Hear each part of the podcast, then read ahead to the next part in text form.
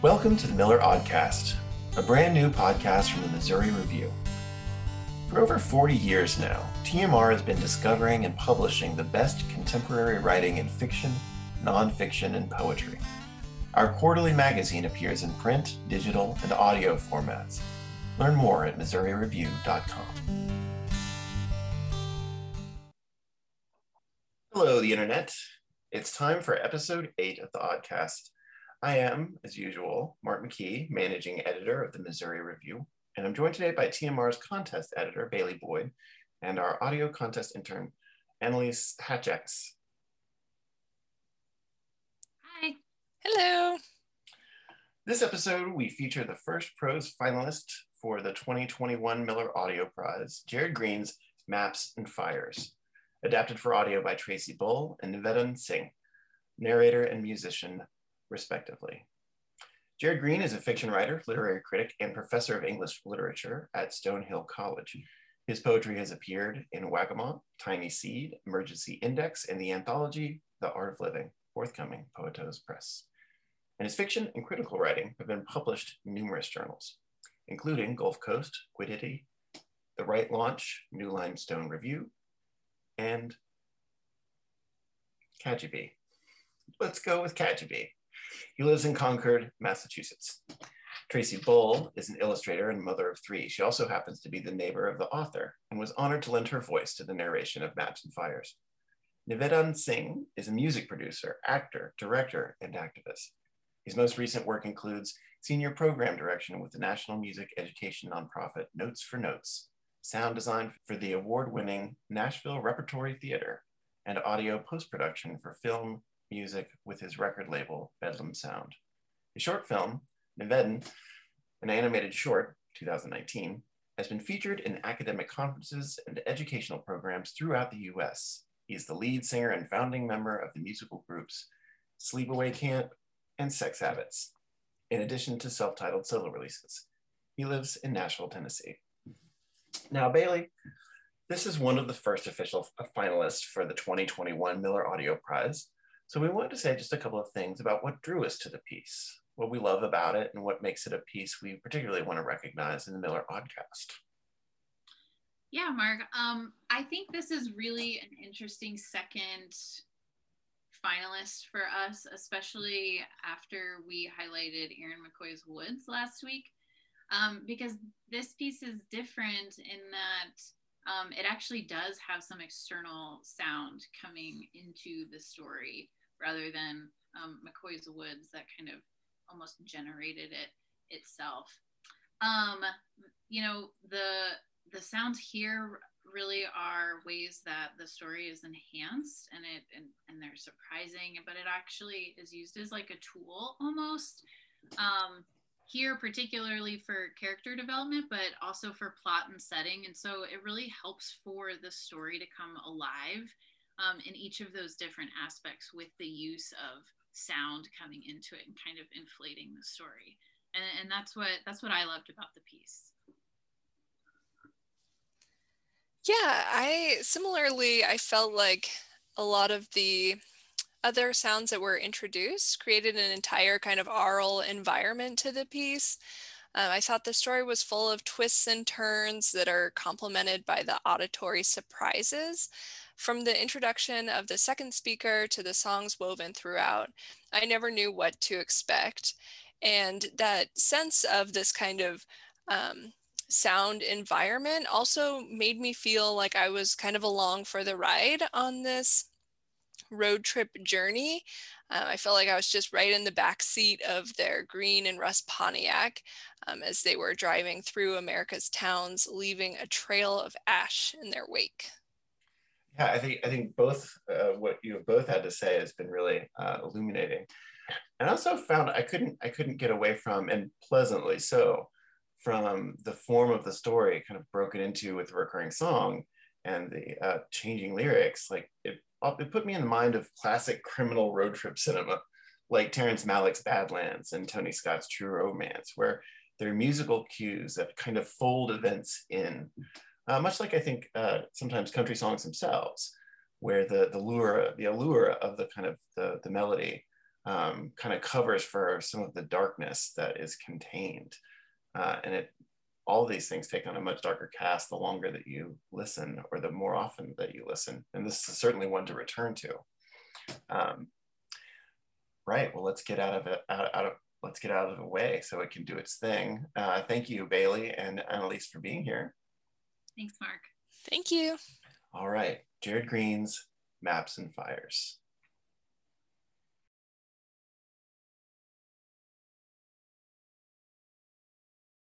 In Kansas City, Wade and Sydney drove to the center of town and danced across the state line. Wade in Kansas, Sydney in Missouri. Hello, hello, they shouted, celebrating the dream of being in two places at once. They kissed each other here and there until midnight, when July turned into August and smashed bottles on the train tracks. The night sky was a sea of stars with a little black in between. In the morning, they got married, Wade in his denim and Sydney in her calico, the only person there was the blind justice of the peace, who wore a pale blue leisure suit and mismatched shoes and didn't ask any questions other than the ones in the vows. They felt young and dangerous and beautiful, which they were, because all kids are, at least for a time. They packed their things in Wade's piebald green and rust Pontiac and left nothing but the trail of dust behind them. That night, just before they left Kansas forever, Wade put on his father's old cowboy hat strapped on his six string guitar, and set fire to the tumble down roadside fruit stand, singing, Goodbye,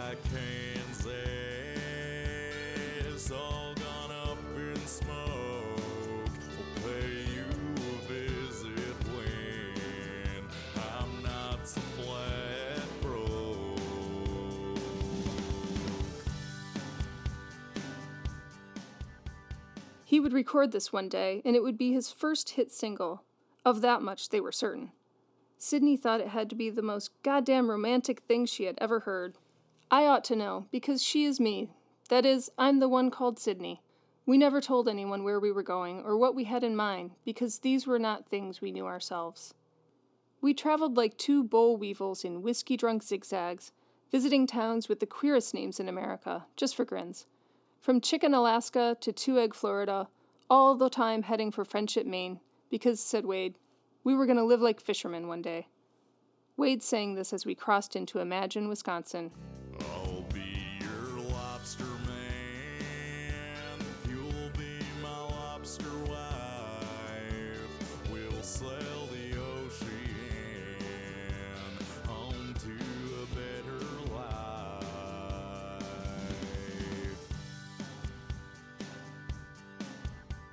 But we both knew I'd be doing the fishing because, let's be honest, Wade's no outdoorsman. But that part was in the future then. Before that, we were just us. Wade behind the wheel most of the time, one eye on the road and the other on me. Me, I was in charge of the radio dial and the maps.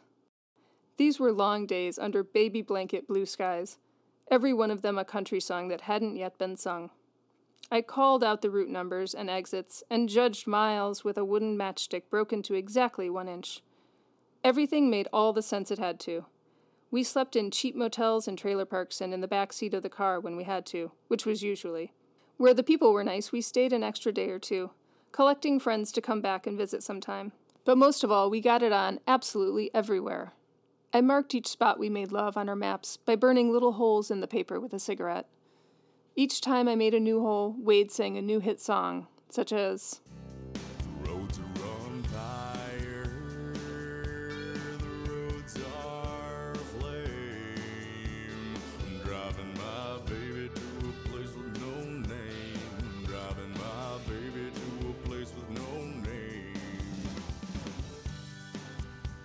until each state was nothing but ashes before we reached the border of the next. Wade insists it was me who gave him the idea to burn up real things along the way, but I don't think I deserve all the credit.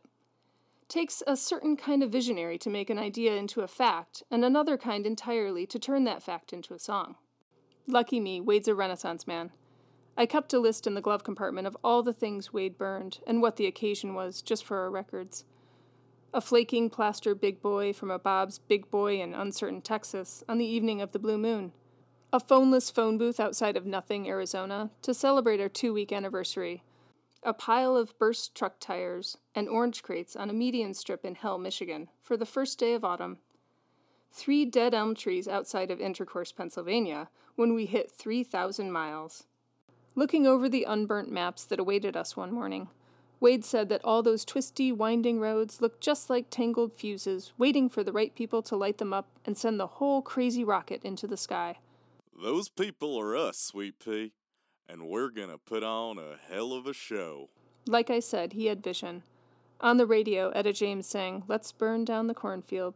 And so we did. That day, I put five more holes in the map on the way to fertile Iowa. When the car broke down at Accident, Maryland, Wade burnt that too, along with a couple of abandoned beach cabanas, because he said I looked like I was getting homesick. I wasn't anything of the sort, though. Truth is, I was just in a mood to be seduced, and you'll have to believe me when I tell you how good he looks by firelight. I suppose you might be thinking he's some kind of pyro, but that's not it. Wade wasn't criminal about it or nothing. He'd never set fire to anything live or lived in. This was just how he needed to express himself, just to show everybody that these two kids named Wade and Sydney had been through their town and were in some serious big time love. Sometimes people need to be reminded what love looks like when it's true. I guess it was just a matter of time before folks saw a pattern and caught on. Soon they were building up great big heaps of things for us to burn if we should ever come through their towns pyramids of long chairs in Experiment, Georgia, phone books and railroad ties in Hazard, Nebraska, lifeguard watchtowers in Embarrass, Minnesota, and the like. Those that recognized us asked us for selfies and such, and who were we to deny our fans? I heard tell we made it big on the internet, but that wasn't any of our concern. Soon enough, we too were getting blamed for just about every kitchen fire in the country, and word was that the FBI were out looking for us, but we had disguises and a fistful of new names and a whole lot of license plates. Sometimes we'd stop in a place to eat or go bowling or wash our clothes, and there we'd be on the TV, being made an example of. Some called us the end of America, and some called us eco terrorists. Some said we were anti war protesters or Wall Street occupiers or social justice warriors or what have you. Some said we were just sinners in the hands of an angry God. I asked Wade what he thought we might be, and he sang it to me straight.